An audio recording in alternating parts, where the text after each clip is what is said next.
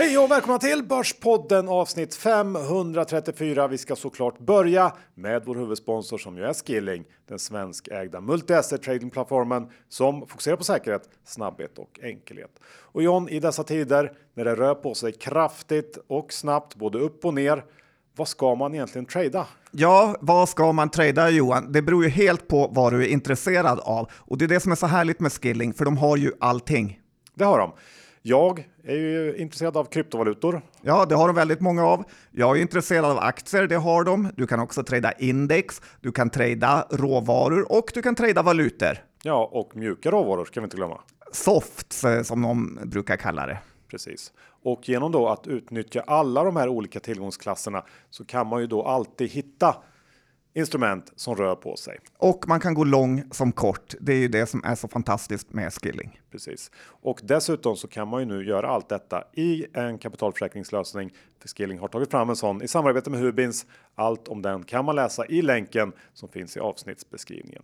Men kom ihåg att 82% av alla kunder får pengarna man har er så bögskilling.com för en fullständig ansvarsfri skrivning. Och John, med det så säger vi ett stort, stort tack till Skilling! Skilling! John! Idag Skogman. har vi ganska mycket att prata om. Men det är väldigt mycket att prata om. Ja. Vi har Knut, vi har ett nytt case, vi har rapporter, vi har några av mina bolag som har rapporterat och du har också tittat på några favoriter. Så är det. Är det så? Ja. Vi är denna vecka sponsrade av DI Digitalt och John, Dagens Industri för mig är ju likställt med en perfekt start på dagen. Ja, jag trodde du skulle säga kärlek först, men så var det inte. Nej, men uh, inte så långt ifrån. inte så långt ifrån är det ju verkligen inte. Nej, för man har ju nu under cirka 20 års tid alltid startat dagen med Dagens Industri för att vara uppdaterad och påläst om det senaste. Ja, det finns en anledning att du är där du är som man brukar säga och det är ju för att du har hållit dig ajour med näringslivet i ja, 20 år. Precis. Och nu har vi då ett erbjudande till alla Börspodden-lyssnare. Det är DI Digitalt i tre månader för endast 19 kronor. Ja, så är det. Och det är nästan som en vädjan man skickar ut till lyssnarna. Ta vara på det här erbjudandet, för ni kommer att bli en bättre börsaktör. Ja, du får ju då e-tidningen redan kvällen före, det gillar jag. Man får också alla låsta artiklar på hemsidan och mycket, mycket mer. Och allt det här då för endast 19 kronor i tre månader. Eh, och ser man inte upp sen under den här perioden, då fortsätter prenumerationen med 50 i rabatt. Det är ju inte heller så dumt. Man kan läsa om hela erbjudandet på di.se Borspodden. Alltså Börspodden utan prickar över öet. di.se Borspodden. Så surfa in nu och ta den här chansen. Vi säger stort tack till DI Digitalt. Johan Dr. Bassi Saxon Index är 2180 och det är verkligen rallystämning på börsen. Det var stiltje några dagar och så har vi tagit jättekliv uppåt. Vi är snart på Dr. Haspin nivåer igen. Eh, vad säger du? Vad är din men kommentar? Nej, men det känns ju som att vi går mot lite, en lite positivare börsperiod ändå tycker jag. Det ligger liksom i börsluften. Det gör det. Man känner det när man andas börsen. Så är det. Ja. För vi som kan verkligen. Hette inte ett avsnitt mannen som kunde prata om aktier? Ja. Det är vi. Jag tror du syftar på dig då, men ja kan räkna in mig där också. Nej, men, och sen så tycker jag också att en del mindre bolag börjar vakna till liv nu och eh, allt känns liksom inte totalt dött som det gjort ett tag. Så att jag tror ändå på en lite bättre period. Säsongen talar för det. Folk börjar känna att räntan har toppat eh, och geopolitiskt så har ju i princip allt dåligt som kan hända förutom då kärnvapenkrig kanske, redan hänt. Så det krävs inte så mycket positiva nyheter för att börsen ska vända och där är vi på något sätt kanske nu. Eh, samtidigt tycker jag, om man ska lägga in en brasklapp, så tycker jag det är svårt att eh, se att vi får någon ny lång härlig bullmarknad som startar härifrån. Det känns fortfarande för oavslutat på nedsidan tycker jag. Och kanske är det så att det här scenariot med en marknad som går sidledes under en ganska lång utdragen period eh, är den som är mest sannolik på något sätt. Ja, det är svårt att värdera det svårt. Där, eftersom det händer så otroligt ja. mycket eh, Men det är min känsla. saker. Ja, eh, jag måste väl ändå säga att jag fortsätter att fascineras helt otroligt mycket av eh, börsen. Nästan mer år efter år ju längre man håller på. Eh, det finns nästan ingenting du kan lägga så mycket tid på, nästan all din vakna tid och så ändå så kan man så lite och eh, så tittar man runt sig så ser man hur alla experter har fel gång på gång. Det spelar ingen roll om det är Buffett, Karl Armfelt eller John Skogman, för alla tycker det är lika svårt ändå. För det är extremt frustrerande på ett sätt, för är du läkare, ingenjör, eller i princip vilket jobb som helst, eh, så blir man ju bättre ju mer man lär sig. På börsen behöver det inte vara så alls, utan det är mer som att man är någon typ av forward i fotboll. Som ibland hittar man ett streak där man gör en massa mål och man vet inte riktigt varför man är så het. För man har tränat precis som vanligt, medan samtidigt under andra perioder så går det månader utan att man gör något mål och man förstår inte heller vad man gör för fel. Ja, det var bra liknelse tycker jag, verkligen, verkligen så. Ja, vad är du för forward just nu? Gör du mål eller gör du inte mål? Nej, men nu har jag gjort ganska mycket mål tycker jag. Trevligt. Ja. Vilket är ditt senaste? Självmål. Vi lämnar målen. Du, jag tänkte vi går över till kanske veckans stora händelse. Det får vi göra. Ja. Det är ju Knut. Ja, Sett några ordvitsar om honom på Twitter. Ganska tråkiga får man väl säga ändå. Ja. Man är inte imponerad. Toppen. Avanza har slagit Knut på sig själv. Blockad. Eller? Är det lite så? jo. Nej, men det här är väl ett av de största haverierna man sett eh, på börsen, eh, Avanza här nu med sitt vd-byte. Och alla ställer väl sig den här frågan, Johan, om killen som fistbumpar i början av filmen ska orka leva vidare. ja hur, hur är det med det? Har du någon... Världens kortaste finanskarriär får man väl ge den killen. Den nya vdn kommer ju inte vilja förknippas med honom. P3 gör en liten dokumentär om den här killen, Netflix-serie. Men på riktigt är ju det här ett haveri, kanske mest för att Avanza själva gjort det till ett sånt här eh, spektakel. Det är något konstigt och småpatetiskt, eh, sektliknande och- över det hela och någon typ av lekstuga eh, på sättet de välkomnat Knut och eh, det har ju gjort eh, saken tio gånger värre får man säga. Eh, var ska vi börja egentligen Johan? Börja från början. Ja, men Knut blir inte godkänd av FI för han har typ fuskbyggt eh, sitt hus i Solna eh, på någon vänster. Eh, och det sjuka är ju att eh, direkt Knut blev utnämnd fick ju vi tips om det här på vår Insta med en länk till den här twisten och en person som sa att eh, Knut var extremt hatad av sina grannar. Så att det är helt obegripligt att eh, Avanza missade det. Och så här, ja, Knut kanske inte berättade det, men vem berättar om alla sina sämsta delar när man söker jobb? Ingen gör det. Det här är ju till 100% Avanzas ansvar att ta reda på det. Och sen är det ju också lite svårt att förstå vad just en bygghärva flera år bak i tiden har med hans förmåga att eh, sköta Avanza. För Finansinspektionens chef, den här Daniel Barr, eh, han var ju med på Alecta och spekulerade bort många, många miljarder i Heimstaden eh, på totalt felaktiga köp och på konstiga grunder. Så har han verkligen rätt eh, att eh, med någon typ av fingertoppskänsla bara ödelägga Knuts eh, karriär för ett husbygge? Ja, men jag håller inte riktigt med dig där. Det är ju en sak att vara jättekass som de har varit på Alecta och ta fel beslut. Men det här efter att ha läst eh, om det här husbygget, eh, det som har skrivits i tidningen i alla fall, så verkar det ju ändå så som att Knut kanske inte har det bästa omdömet. Han, Få höra. Nej, men han köpte ett hus, ville riva ner det och bygga nytt. Så fick han inget bygglov för det, men han fick lov att renovera. Då slår han upp ett stort tält runt huset och eh, river ner det i smyg.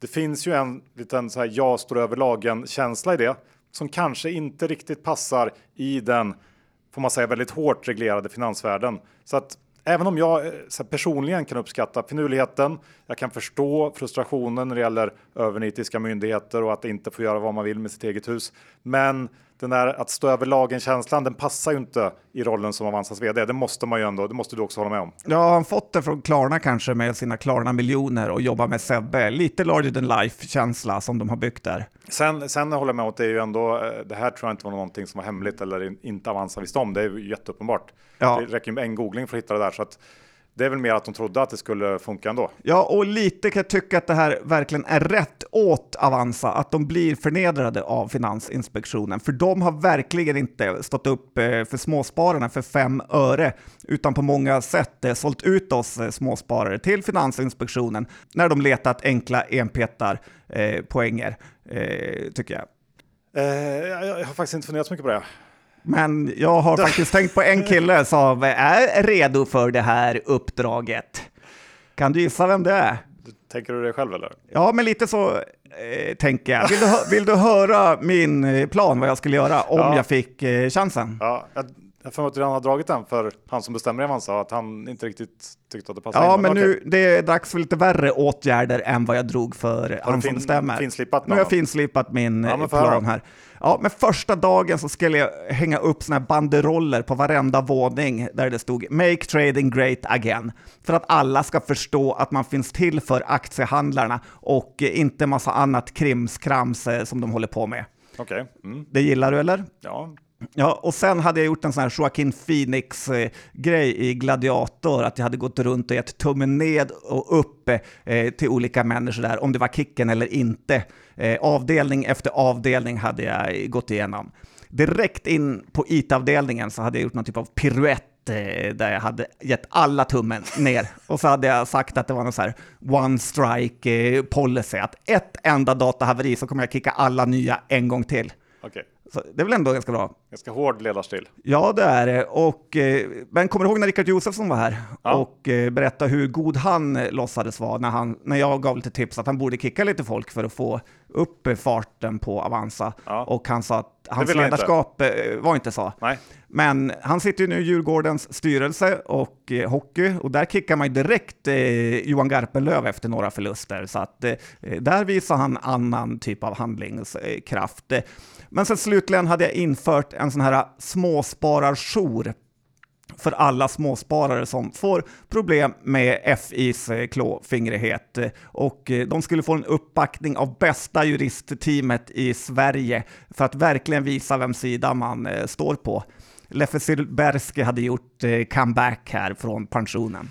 ja, det är väl en, i och för sig en, en bra idé. Ja, tror jag. Ja. Visa lite att man står på småspararnas sida. Så hade jag ringt Nasdaq också och sagt till dem, nu ta bort robotarna. Okej. Mm. Ja, ja, men då har du skickat in din ansökan helt enkelt. Eh, nej, men jag vill bli headhuntad, man får bäst lön då. Det är sant. Eh, en annan nyhet i veckan John, om vi lämnar, är vi klara med Knutik känner du? Ja, det tycker jag. Ja. Eh, veckans stora insiderhandelsnyhet. Vad tänker jag på då? Ja, det vet jag inte. Har jag missat det? Ja, det var ju Evos Martin Karlsson. Jaha, insyn känns det mer som. Ja, visst. insyn, insider. Ja, okej. Ja. Han är väl insider? Ja. Nej, visst, man säger nog insyn. Men han dammade i alla fall in aktier för 100 miljoner i Evo nu efter rapporten. Eh, svårt att inte gilla det ändå tycker jag. Han ökar sitt redan stora innehav med nästan 20 procent och Evo har ju precis som eh, många andra spelbolagsaktier gått riktigt kast sedan i våras. Kan ju delvis bero på en, en rädsla för att branschen nu ska vara mer känslig för den här konjunkturnedgången än vad man varit historiskt nu när eh, den här strukturella medvinden i förflyttningen från offline till online eh, kanske har minskat lite grann i kraft. Så kan det vara, men jag undrar ändå om den här oron inte också varit lite överdriven. Folk gillar att spela och så länge det inte blir någon total katastrof där ute så fortsätter man nog att unna sig det. Så jag tycker att det är lite av en köpsignal för hela branschen faktiskt. ja, och igår var det ju typ av jätterally på den typen av bolag, MGM och andra spelbolag i USA, nu när räntorna verkar ha toppat. Så konsumenterna får lite mer pengar att lägga på nöjen. Att han låg några dagar före det är ju fenomenalt. Och lite undrar man ju, vart får de alla sina pengar ifrån? Bara fiska fram 100 miljoner sådär är ju ändå imponerande. Ja, han drog väl in det i lön typ förra året va? Okej, jag. Men eh, och då fick han sina pengar därifrån. du, på tal om den här, det stora rallyt i många aktier igår, då kan man ju känna lite stress. Det kan man göra och det tycker jag faktiskt att man inte ska göra om man vill bli framgångsrik eh, på börsen. För att eh, när det vänder så här så är det lätt att hamna efter index. För det man ska komma ihåg är ju att det är de absolut mest nedtryckta aktierna som rusar sådana här dagar och då kan man lugna ner sig lite. För om KRM och SBB går upp 20% så behöver man ju inte direkt ångra sig för att man inte äger dem. 99% av alla ägare i de här aktierna ligger ju back eh, så att jag tycker inte man ska överge sin strategi bara för att man ligger efter index eh, en period eh, just nu. Nej, det håller jag med om. Sen har det också varit inflationssiffror här hemma i Sverige i veckan. Det har det varit. Ja. Det var det som fick fart på allt. Ja, och utomlands precis. Men jag tänkte kanske framförallt på Riksbanken. Såg lite bättre ut hemma. Det ska man vara glad för. Och då funderar man också vad Riksbanken kanske ska göra nästa vecka. Då är räntemöte. Ska de höja 25 punkter eller inte? Eh, det är klart att de höjer med 25 punkter, för de gör ju alltid fel. Eller? De har alltid gjort fel och Ja. den är väl inte, han lär ju föra traditionen vidare. Ligger alltid behind the curve så att säga. Eh, nu behövs det ju absolut inte fler räntehöjningar. Det tror jag är uppenbart för i princip alla. Så Johan som har köpt sitt nya hus. Nära gråten. Nej, men, Om du eh, ber snällt kanske han inte höjer. Nej, men jag tror ändå att, att eh, liksom, där har vi gjort jobbet så att säga. Eh, Men jag har en fråga till dig John. Ja, Är att vara centralbankir det mest onödiga jobbet i hela världen? ja Finns det någon, kan du komma på någonting som är mer onödigt? det är nästan negativ inverkan på världen Ja, det att det. jobbet finns. Ja.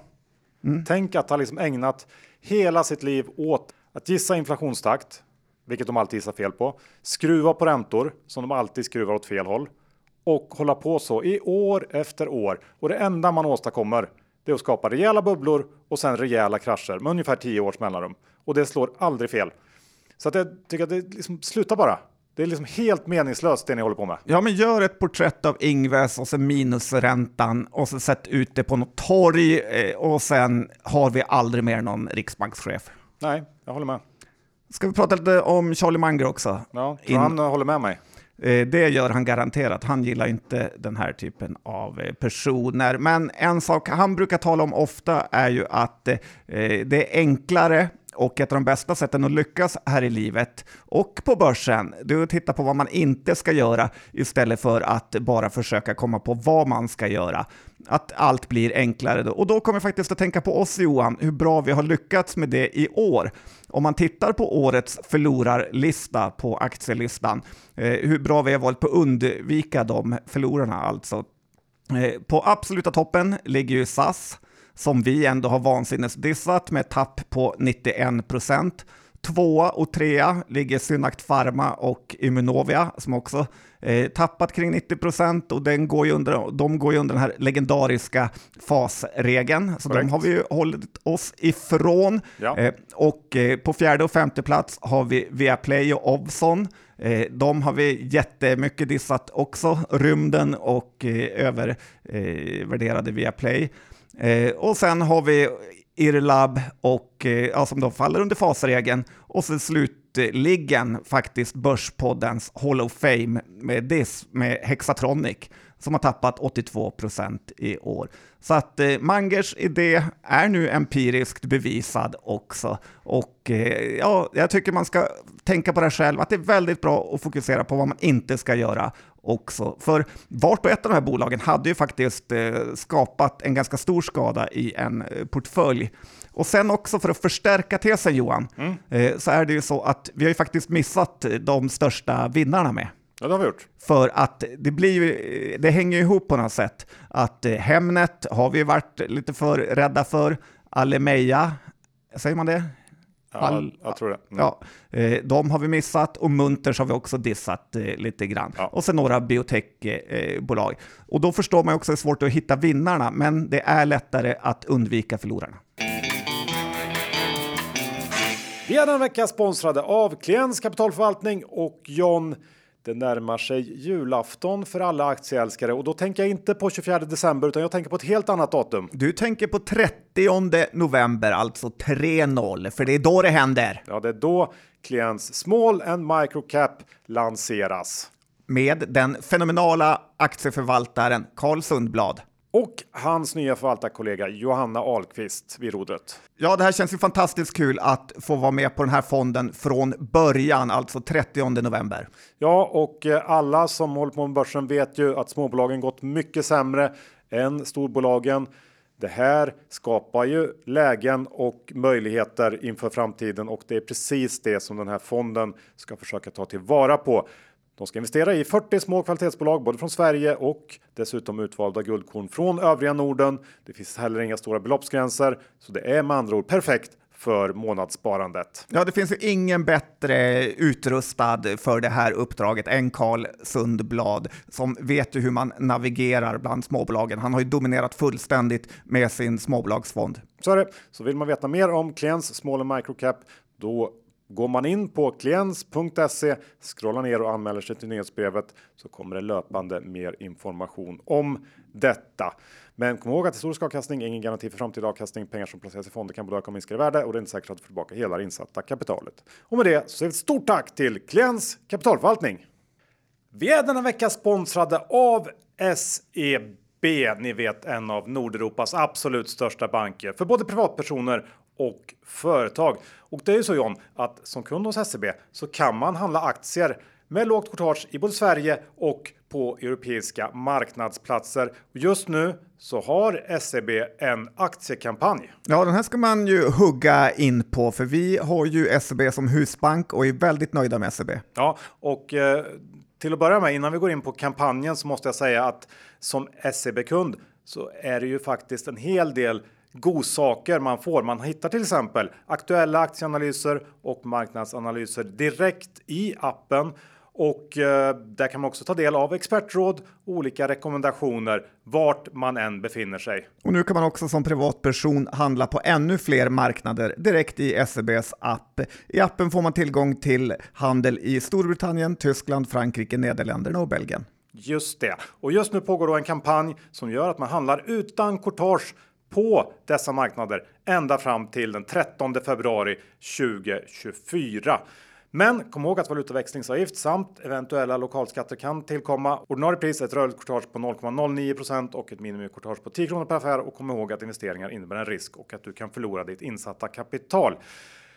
John, om man vill läsa mer om det här erbjudandet, vad gör man då? Ja, då går man in på hemsidan seb.se e aktier. Ja, det är inte svårare än så. Vi säger stort tack till SEB. Vi är denna vecka sponsrade av Linköpings universitet och i mars John så öppnar ju ansökningsperioden för landets universitetsutbildningar och det gör ju att det kan vara bra att börja fundera redan nu. Linköpings universitet, de skickar ut sin utbildningskatalog i dagarna till alla elever som läser på natur och teknikutbildningarna runt om i Sverige. Ja, man ska veta det att många som läst vid Linköpings universitet är ju hett eftertraktade i näringslivet i och utanför Sverige. Så är det och det finns också väldigt mycket att välja på. Oavsett om man är intresserad av entreprenörskap, management, design eller konstruktion och programmering så finns det någonting för dig. Och John, visste du att Linköpings universitet faktiskt var först i Sverige med en civilingenjörsutbildning i industriell ekonomi. Det visste jag faktiskt, för det har Per H Börjesson berättat både en och två gånger för mig. Det har han ju verkligen gjort. Som sagt, utbildningskatalogen skickas ut i dagarna. Håll koll i brevlådan och man kan också besöka liu.se ingenjör om man vill läsa på mer redan nu. Dessutom så pågår ju utbildningsmässan i både Stockholm och Göteborg här i dagarna där du kan träffa studenter från Linköpings universitet som berättar om både studier och studentliv. Vi säger stort tack till Linköpings universitet. John, ska vi börja med dagens stora eh, händelse egentligen? Vad tänker jag på då? Nibe såklart. Nibe, ja. ja. Svara på min egen fråga där. Du var för långsam. Ja, det är konstigt. Är du lite, du är inte riktigt på hugget idag? Ja, tycker du inte? Schysst att höra. Eller? Jag kanske kan jobba in dig i matchen. kanske det är striken som inte gjort mål på länge. Ja, det kan vara så. Nej, men dagens stora rapport, Nibe, eh, som ju haft det tufft. Aktien nästan halverats sedan i våras, eh, möter flera olika motvindar.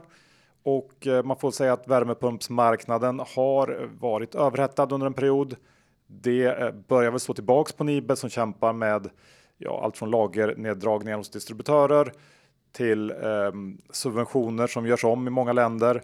Eh, och eh, det har ju också dämpat efterfrågan. Räntan är väl inte heller en helt oviktig parameter i det här. Eh, så att det finns saker som, som eh, har varit jobbiga för Nibe. men tittar man då på rapporten så den var ju helt inline siffrorna. Så att det man får liksom fokusera på är ju utsikterna på något sätt. Gert-Erik, han guidar för en svag marknad för värmepumpar i Europa under något eller några få kommande kvartal och säger sen då att tillväxten ska komma tillbaka efter det. Eh, och givet det väldigt negativa sentimentet som varit kring aktien så tycker jag att något svagt kvartal inte känns så farligt ändå. Och dessutom så skriver han om eh, den amerikanska marknaden som gått in i ett förhöjt tempo istället. De har ju någon slags, eh, slags omställningsprogram där som löper under en längre period. Jag tror en tioårsperiod ger den incitament i att investera i värmepumpar så att det är en annan stabilitet där såklart med den typen av eh, subventioner. Så att eh, lite, lite positivt och negativt i rapporten, men eh, jag tycker också att det är ju fortfarande så att det här är inte en billig aktie och det innebär ju på något sätt att tillväxt och ro ska få kosta lite grann i aktiekursen. Ja, eh, det positiva är ju att de har ju verkligen eh, de långsiktiga medvindarna med sig. Aktien halverad. Eh, man ska inte titta för mycket på P-tal kan jag tycka, utan mer köpa Gert Eriks case. Jag gillar vd-ordet. Jag tycker man nog kanske kan börja lasta in den här i väskan nu. Möjligt, det borde i alla fall inte bli förnyad eller förhöjd oro på det här tycker jag. Ja, och sen är det verkligen bra att räntorna eh, går ner, byggsektorn kanske tar fart. Det är ju både konsument och byggprodukter här, så får de eh, sektorerna lite medvind så är det nog fantastiskt eh, för Nibe. USA-marknaden, det är ju svårt att lyckas där, men lyckas de där så är det eh, fantastiskt också. Ja, sen får man väl se vad liksom alla nysatsningar, alla Darth Vader eh, gubbar, eh, vad det utgör för hot framöver. Det är lite tidigt att säga om det än tycker jag. Ja, det är mycket möjligt att det kommer komma in massa eh, konkurrenter på den här marknaden. Ja, men så, så, att jag tycker fortfarande ändå att, att en lite lägre multipel är ju rimligt i det här läget. Ja, den var ju groteskt övervärderad ja. kring 120. Eh, nu får den väl typ jobba in sig i en eh, fortfarande ganska hög värdering. Ja, men ungefär så. Så att då känns det som att det kanske är rimligt att eh, aktien står här. Ja. Summa summarum. Ja, får se vad Erik hittar på. Det får vi verkligen göra och eh, sen vill vi ju höra om lite av dina bolag som rapporterat. Eh, Bull och Firefly räknar jag som dina bolag. Ja, men det kan du göra. Jag är väl en profil i dem, även om jag... Får väl ändå säga. Ja. Varför är du så taskig Johan? Du eh, måste också låta mig få må bra någon gång. Nej men Bull, vi kan börja med det tråkiga. Ja. Det är ju Bull såklart. Det, det här är ju ett så kallat fall framåt, även om det inte ser så kul ut när man läser resultaträkningen lite noggrannare, eh, eftersom de aktiverar ju väldigt mycket eh, kostnader här som gör att de egentligen går med förlust eh, om de inte hade aktiverat så här mycket jämfört med avskrivningar också. Så att omstöpningen går ganska långsamt. De här nya fempartssystemen tar ju en evighet att plocka fram. Det är alltså 2025 vi kommer få se dem. Eh, de har en viss del nu. Så inom... det är försenat då lite grann? Ja, det sa man inte 2024 för, för ett tag sedan? Ja, men det var inte den här rapporten man försenade, utan okay, det har okay. blivit försenat eh, hela tiden. Och eh, de här fyrpartsinstrumenten som är då mot veterinär som ska bli något, det säljer väl en del, men det eh, blommar ju inte direkt heller. Eh, det kan bli intressant längre fram, aktien har ju gått så fruktansvärt dåligt. Samtidigt har man ju lite svårt att se hur det ska börja spruta in pengar här, för det är ett lågkvalitativt bolag har det visat sig. Eh, tittar man då på eh, något annat bolag inom ungefär samma sektor, typ Cellavision, så eh, har ju de studsat upp rejält i och med börsstudsen här från 130 till 170 på bara några dagar. Så att det är en helt annan kvalitet i det bolaget. Så lite har jag faktiskt börjat ge upp Bull och lärdomen härifrån är väl att man ska hålla sig borta från sådana här verksamheter med för mycket regleringar i små bolag, för att de klarar inte av det riktigt. Nej, det är nog en bra poäng. Så att, det är trist, eh, får jag ändå säga, att eh, här kommer jag aldrig få tillbaka mina pengar. Jag har en liten skvätt kvar, men ja, jag har gett upp. Ja, det ska man också göra ibland. Ja, det ska man göra. Ganska ofta gör man det, tyvärr. Sen har vi Flyfly då. Det var roligare. Eldflugan Johan. Ja, säg inte så. Var det det här äh, rapportperiodens äh, starkaste rapport? Det var det. Vinstkross skulle placera, skriva. Får jag bara fråga, Gratulerar jag dig på den rapportmorgonen? Nej, jag tänkte... Hörde, jag, hörde, du något från mig? Det var ju någon som sa, är det här som din eh, födelsedag? Eh, att det var liksom, jag fick kanske 30 sms, olika folk som grattar mig för att jag är som Firefly-profil. Men inte av Johan Isaksson. Du drog smygen på rapporten, så skrek du rakt ut när det var bra. Det var Helt som, tyst hela dagen. Ja, du skickade något så här konstigt klipp sen. Eh, ja, jättetaskigt var det. Kom ja. ihåg. Ska, det här ska jag komma ihåg, ska jag säga. Ja. Eh, verkligen komma ihåg. Eh, men det var ganska kul att eh, eh, för mig här, efter en så otroligt usel eh, rapportperiod som jag ändå haft, att Firefly kunde leverera och att ja, men det verkar fortsätta gå bra här. Det finns i princip ingenting att eh, anmärka på. Eh, tänkte lite kul när jag köpte mina aktier här, de första kring 2014, eh, så värderades ju Firefly till ungefär 100 miljoner och eh, nu tjänade man 20 miljoner bara i Q3. Så att, eh, imponerande hur det här bolaget växt till sig faktiskt och bara blir bättre och bättre. Det är skuldfritt, eh, till skillnad från Bulls aktiverar man noll. Eh, man kan dela ut pengar. Eh, Erik Mittregger har ju varit en bra ägare som har köpt aktier när rapporten har varit lite svagare och så. Lite sur kan jag känna. förutom på dig då. Eh, men på mm. Börsveckan som satte sälj på Firefly här och kostade sina läsare massor. Affärsvärlden har inte heller eh, liksom någonsin, knappt på flera år, haft någon typ av köprek här. Och där har också läsarna missat massa pengar. Så det varit lite jag och Erik Mittregger mot världen i det här det... läget. ja, så är det. Ja, jag tror... Och du, när du, du är förstärkt känsla. Inte så många kan ta in den känslan du känner. Eh, de förstår jag tror inte det finns väldigt mycket inne hos dig bara. Får se. Ja, nej, men det kul. kul. Ja, någon gång behöver man lite medgång också. Ska vi prata om en annan profil? Ja.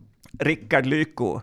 Ja, har, har, du följt det här äh, öppnandet av butiken? Det har varit svårt att missa den nyheten. Ja, men det är den största mediakuppen någonsin hur Lyko lyckats lura media till att äh, liksom, live-rapportera från den här butiksöppningen. Det går inte att få mer uppmärksamhet än så här. Jag har dock så oerhört svårt att inte rätta upp mig på Rickard Lyko alltså vdn då, och eh, från grundarfamiljen. Jag pratade om det här gång på gång, jag var tvungen att kolla upp det går igen, om man fortsätter liksom jävlas med mig. Mm, och du vet ju vad jag är efter. Ja, men det är lagerarbetare. Ja, lagerarbetare på LinkedIn. Han måste sluta med det Johan, för att jag kan liksom knappt... Är det så farligt då? Ja, för jag kan knappt sova när jag tänker på det. Och det är sånt där effektsökeri Bor han hyresfritt i ditt huvud? ja, det gör han lite grann. Och eh, jag känner hur otroligt nöjd han är med det. Och, kan och eftersom han är sån här effektsökare så vet jag ju hur otroligt nöjd han är med den här butiksöppningen också. Eh, sen verkar det så att beauty, det är svårt, liksom när man ser Bråse, du, ja, det är svårt att ta in beauty eh, grejer riktigt. Att, att liksom med... med eh, du har svårare att lyncha där känner du? Ja, lite så. Och eh, det är ju väldigt högt värderade. Vet du vad värderingen är på Lyko? Nej, men den är nog ganska hög. Ja, men kring P 35-40 får man ändå ja. säga här. Och eh, Affärsvärlden satte också här en säljrek nyligen eh, på den, så de verkar inte tro på Rickard Lyko. Eh, jag vet inte vad man ska tro, men eh, hur som helst verkar han ha en bra eh, strategi. Och eh, ja, om konsumenten nu får mer pengar så kanske det kommer ralla på för dem. Ja. Tyckte det var en ganska bra rapport också. De kom med. Ja, det var det. Mm.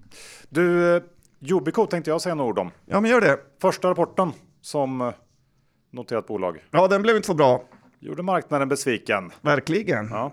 Vad, vad heter det? Störtkrukan på för er, vad heter hon? Ren? Ren? Ehrensvärd? Stina Ehrensvärd. Ja.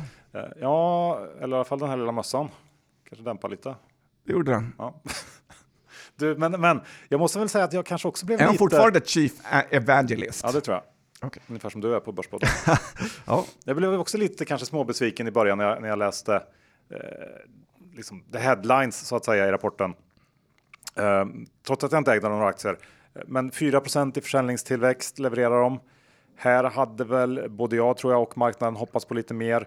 Resultatet om man justerar för alla kostnader för noteringen sjönk ju också en hel del. Men Q3 är ett svagt kvartal. Eh, Yubico fortsätter också rampa upp organisationen för framtida tillväxt.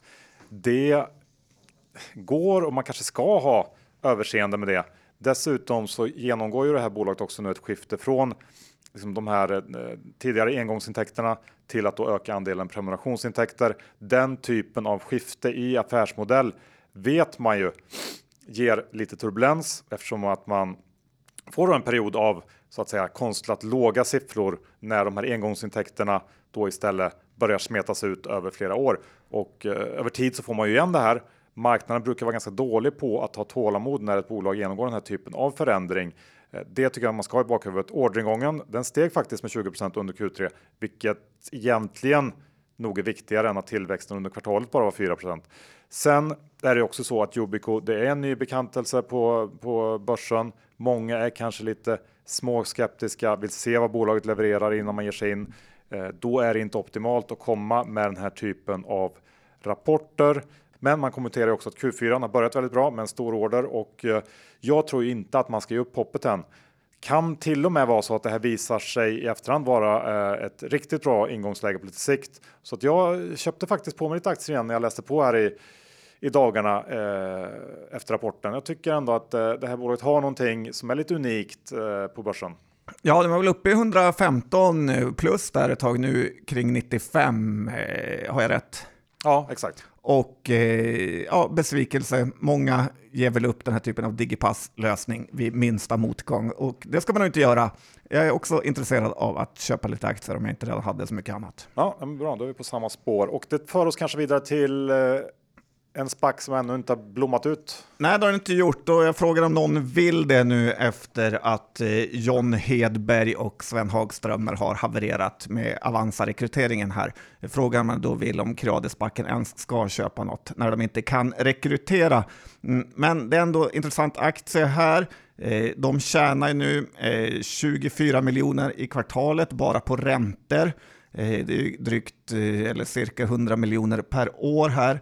Eh, man kommer nog få ungefär 102 kronor för eh, C-pack eller Kradesbacken här, när, om de inte gör något förvärv. Det snackas ju att eh, eh han handlas i 96 nu och det snackas ju om att diskussioner pågår eh, nu, så lite kan man väl kanske hoppas att de hittar något att köpa ändå, men det känns inte riktigt som att de har något eh, i, i kikarsiktet och nu börjar faktiskt tiden rulla ut här. När, när har tiden rullat ut? Ja, men säg att det är tre kvartal kvar innan det är över. Ja, vi får se.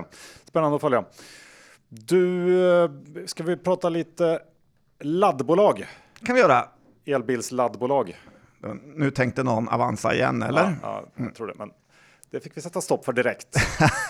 ja. Det får inte bli för mycket Avanza bashing. Det får det inte bli. Nej. Vi gillar ju dem egentligen. Absolut. Uh, jag tänkte börja med Garo kanske. Uh, har ju inte haft det lätt på börsen och inte blev det bättre då efter förra veckans Q3. Aktien rasade 15% på den. I år är Garo ner drygt 70% sen toppen 90. Inte någon fantastisk notering. Uh, frågan är väl nu om det finns någon typ av ljusning i sikte här. Under årets första nio månader så har omsättningen mer eller mindre stått och stampat, men två tredjedelar av förra årets resultat är borta och i Q3 såg det till och med faktiskt lite sämre ut. Går att tappa 4% på topline och förra årets vinst på eh, drygt 37 miljoner. Det blev bara 5 miljoner i den här årets Q3. Och det här beror då på att eh, en kombination av högre inköpspriser och att man har en organisation som är byggd för att växa. Eh, och det är inte så bra då att man krymper Sen har vi den svaga byggkonjunkturen som såklart påverkar Garos största affärsområde, eh, electrification, negativt och samtidigt så har ju då tillväxten inom det här framtidssegmentet i mobility kommit av sig och det har då resulterat i ett stort lönsamhetstapp. Problemet för aktien är också att den eh, från början var helt fel värderad. Multiplarna var ju groteska när Garo skulle erövra den här laddbilsmarknaden och det gör ju också att det inte är jättebilligt nu, trots då 90% ner från toppen. Det är lite konstigt när man tänker på det, men så är det. Man måste tro på en ganska snabb återgång till lönsamhet, mer eller mindre i linje med Garos egna mål som ligger på 10% i rörelsemarginal för att lockas av den här aktien. Eh, och i jämförelse då så ligger man nu och rullar eh, på rullande 12 på 4 eh, i marginal. Så det är en bit dit. Det krävs ju att lite grejer händer i omvärlden och eh, kanske framförallt att byggkonjunkturen ska vända upp ganska snabbt och givet hur det känns just nu så jag tror inte att det är så troligt att den vändningen kommer närmsta året ändå. Så att eh, jag, vet inte, jag, jag, känner att det är bättre att vänta och se i det här läget när det gäller Garo. Ja, sådana här aktier måste man nog chansa lite ja, det måste man göra när det, ser, ska, det måste ju se becksvart ut såklart. Jag håller med om det. Men att, eh, då är vi tillbaks där du pratade om att en del svåra Vissa grejer kan man bara hoppa över också för att det är för svårt att avgöra. Det ja, men lite så. Mm. Och där känner jag att Garo ligger för mig. Okej. Okay. Och jag är inte så attraherad av laddbolagen. Nej, men det är ju få som är det just nu. Det är därför man tappat 90 procent. Ja. ja men, och sen har vi då CTEX som kom i morse med sin rapport. Eh, lite liknande bolag får man säga. Eh, bägge inriktade på den här marknaden. Där var omsättningen ner 15 procent och det är ju samma liksom orsaker i bakgrunden som i fallet Garo. Det är bygg och en dämpad elbilsmarknad och eh, ungefär liknande marginal. De ligger på en justerad rörelsemarginal på strax över 5 här i Q3. Eh, CTEC tog in 350 miljoner i en, en nyemission tidigare i år, men nettoskulden ligger ju trots det på drygt 350 miljoner fortfarande och då måste det börja gå bättre för CTEC för att det ska funka. Eh, nu på rullande 12 så gör de 40 eh, miljoner ungefär i justerat ebitda och med 350 i nettoskuld så är det lite magert faktiskt. Så att eh, man måste även här då tro på en ganska snabb vändning för att köpa den här aktien och som vanligt får vi säga så drog ju Harald Darf Mix, det längsta strået. Ja, visst vad han gjorde när han krängde ut det här. Ja, han sålde, de ägde ju faktiskt 20% av bolaget efter noteringen. Men de aktierna såldes eh, ja, runt 100 och en bit över. Och idag så står väl aktien kring 18 spänn eller någonting. Ja, man vet inte om man ska liksom vara imponerad eller hata honom. Han har ju sån ofattbar talang på att tjäna pengar i alla fall. Ja, Till sig själv. så är det. Eh, sen vill du gå över till något helt annat, Berkshire Hathaway. Berkshire kom med sin rapport här förra veckan var det faktiskt. Det är inte jättemycket att säga om en sån rapport, men de hade ju en sån brutal kassa. Jag vet inte om du såg det? Det var ju den stora snackisen. Ja, De har 157 miljarder dollar i kassa. Ungefär en femtedel av hela börsvärdet på Berkshire här. Eh, och det ska ju bli väldigt spännande Det att verkar se. som att han tror att helvetet kommer braka loss. Ja, han är ju, de har väl alltid haft lite, eller ganska mycket cash och, re, och liksom är redo för att göra affärer. Men nu har ju kassan eh, verkligen svällt här. Och det ska ju bli spännande att se vad två av världens främsta finansmän genom tiderna, eh, hur de resonerar nu. För de har ju ändå slarvat bort lite av sina chanser att köpa eh, billiga aktier i dippen vi hade i mars här och sen nu senast i oktober. Eh, samtidigt skulle ju Berkshire kunna slå till med ett så här riktigt, riktigt stort förvärv och då spelar ju några procent hit eller dit ingen eh, större roll om man har så här evig ägartid. Och eh, då säger säkert någon också så här att man faktiskt får betalt för att ha cash nu. Ja, men det är sant, men det är inte så att Warren blev rik på att ha sina pengar på räntekonto. Eh, så att eh, han har nog någon plan ändå för vad han ska göra för de här fem- 157 miljarder dollarna. Ja, kanske. Det hoppas man. Ja, ja men så är det. Eh, Jag såg mest bara att Apple var så fruktansvärt stort innehav i deras portfölj. Ja, det är groteskt hur mycket Apple de äger till P30. Det är lite oväntat också. Får jag hoppas att det går bra för dem Eh, ja, om man äger Berkshire precis. som Per H. Du, ehm, Ska vi tala om ett annat premiumbolag? ja, eller bara en sista grej. Jag, vet, det finns faktiskt en, jag har sett att det finns nere i Marbella finns en mäklarfirma som heter Berkshire Hathaway. Ja, just det. Ja, den har jag tagit kort på när jag var och hälsade på dig där. Ja, det känns som att det är inte säkert att Warren har godkänt det. Nej, det är som den här eh, Tesla karaoke-grejen vi såg i Sydkorea. Kändes inte heller som att det var eh, kört genom Teslas HQ. Nej, Hur som helst, eh, Premium Snacks är ett bolag du följer. absolut inte.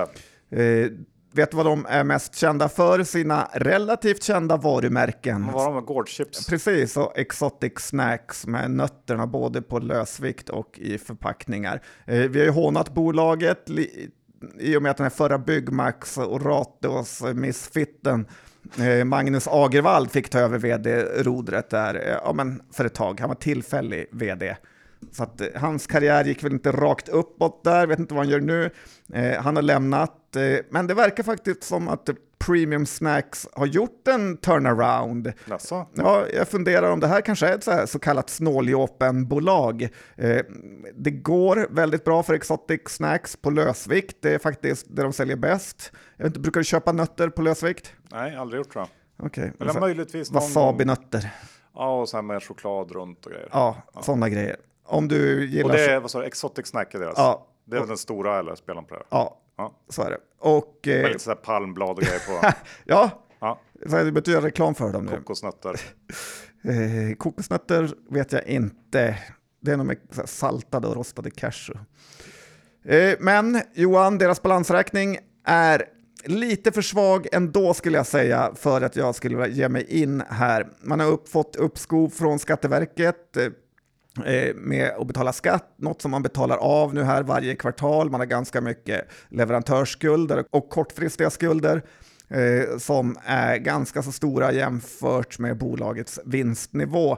Eh, jag håller lite koll på dem och är alltid lite kul att äga bolag man eh, kan köpa varorna av. Eh, även om jag fortfarande inte är en köpare av aktien så är jag ändå imponerad av eh, den turnaround de i alla fall för tillfället har gjort. Ja, jag skulle nog vilja säga att snåljåpen går in först innan jag vågar göra något. Ja, men det här är ett snåljåpenbolag. In och styra upp. Kan han veckopendla till Laholm? Och det till Laholm. Slå ihop med Chafello. Kör ut nötter på lösvikt. Ja, Kanske något. så jävla dum idé. Nej, Varsågod snåljåpen. där fick han ännu en. Ja, eh, bra och vi ska avsluta John med att du har hittat ett nytt case. Det Det gör du då och då. Ja, men Senast har jag för mig så var det Tagmaster. Du visste knappt vad de gjorde, men ändå var det ett nytt case. Mm, jag visste vad de gjorde. Du försöker liksom försvaga mig hela den här podden, trots att det är kanske jag som är den här Jag måste byta ifrån lite. Ja, nej men Arla Plast är mitt nya case Johan. Ja. Mina senaste är väl Sobi, Tagmaster och... Hur har de gått då? Ja, de har gått bra. Ja. Eh, så här, Arla Plast, läste du den rapporten? Nej. Jag tror att det här skulle kunna vara ett rejält fynd eh, faktiskt. Bolaget är ett av de här 150 som noterades 2021 eh, och har väl flugit lite under radarn. Försvann i bruset. Ja, men det har flugit under radarn faktiskt. Mm. Och eh, man har tappat 45 procent som man kom, in på börsen. Och värderingen börjar se ganska härlig ut nu. Arla Plast håller på med olika typer ja, men, av gissa vad? Ja, plast. Ja, bra gissat. Eh, det är hockeyrinkar, det är pooler, det är resväskor. Man har fabriker i Tjeckien och så har man en i Sverige och det är också de två största marknaderna så att eh, fabrikerna ligger rätt. Man är helt skuldfria, man tjänade en krona här per aktie under senaste kvartalet och ligger nu på under P10 på rullande 12 som ändå varit lite så här små knackiga Eh, grejen var att Q3-rapporten var väldigt fin tycker jag och eh, man krossade alla förväntningar här på eh, vad jag har sett. Men ändå har aktien i princip gått ned sedan rapporten eh, trots en stark börs. Eh, för det är någon som bara vräker ut eh, aktier här. Eh, jag har svårt att se hur det här ska bli en dålig affär. Man har haft fel förut ändå, men jag har läst rapporten två gånger. Eh, Oj, två timmar? ja, men faktiskt, för att se om det är något jag har missat. Eh, möjligt säger man att man ska investera lite mer i verksamheten, men det ser jag väl inte som något jätteproblem då man är skuldfria och verkar ha bra efterfrågan. Så att, jag har tagit en liten stek i Arla Plast, får utvärdera det här om ja, ett halvår. Det kanske är något, jag vet inte, men det känns bara som en bransch med, som är väldigt konkurrensutsatt. Vem som helst kan ju liksom fixa plastgrejer alltså. överallt varje liten stad finns en liten plastfabrik. Ja, gör... kanske. Men var det... väldigt fragmenterad säger man då. Mycket möjligt, men det känns bara som låga marginaler och liksom gnet. Nej, men det är inte låga marginaler. Där har du fel, så att du kanske inte ska säga så mycket mer. Det är ganska bra marginaler, framförallt i Tjeckien. Ja, du ser, jag läste rapporten två gånger. Vad är det för marginaler då? Ja, men kring 18 procent har de i Tjeckien. Okej, okay, det låter ju väldigt högt. Ja, Låter som att de ska ner rejält. Nej, men, eh, innan starta... du dissar för mycket så ska, skulle jag läsa rapporten. Och för att, eh, den ser väldigt bra ut tycker jag. Ja. Slut på avsnitt 534. Vi säger stort tack till vår huvudsponsor som ju är Skilling, den svenska ägda multi-asset trading-plattformen som fokuserar på säkerhet, snabbhet och enkelhet. John det är enkelt att öppna konto, gör det om ni inte redan gjort det. Men kom ihåg att 2% av alla riktiga kunder får pengarna om man har CFD så böckskilling.com för en fullständig ansvarsfri skrivning. Och ja, nu var det med innehav idag då. Yubico pratar jag om. Jag äger lite sådana nu efter rapporten igen. Skulle kunna vara någonting som man ska kika mycket, mycket mer på det här faktiskt, tror jag. Sen John, hur tror jag att du har en jag del har bolag? Arla, Bull, Firefly, CPAC. Eh, de bolagen jag kan komma på så här på rak arm? Ja, mm. inget av de andra faktiskt. Nej, bra. Då säger vi så och vi tackar för att ni lyssnade. Vi hörs om en vecka igen. Hej då! Det gör vi. Ha det bra. Hejdå!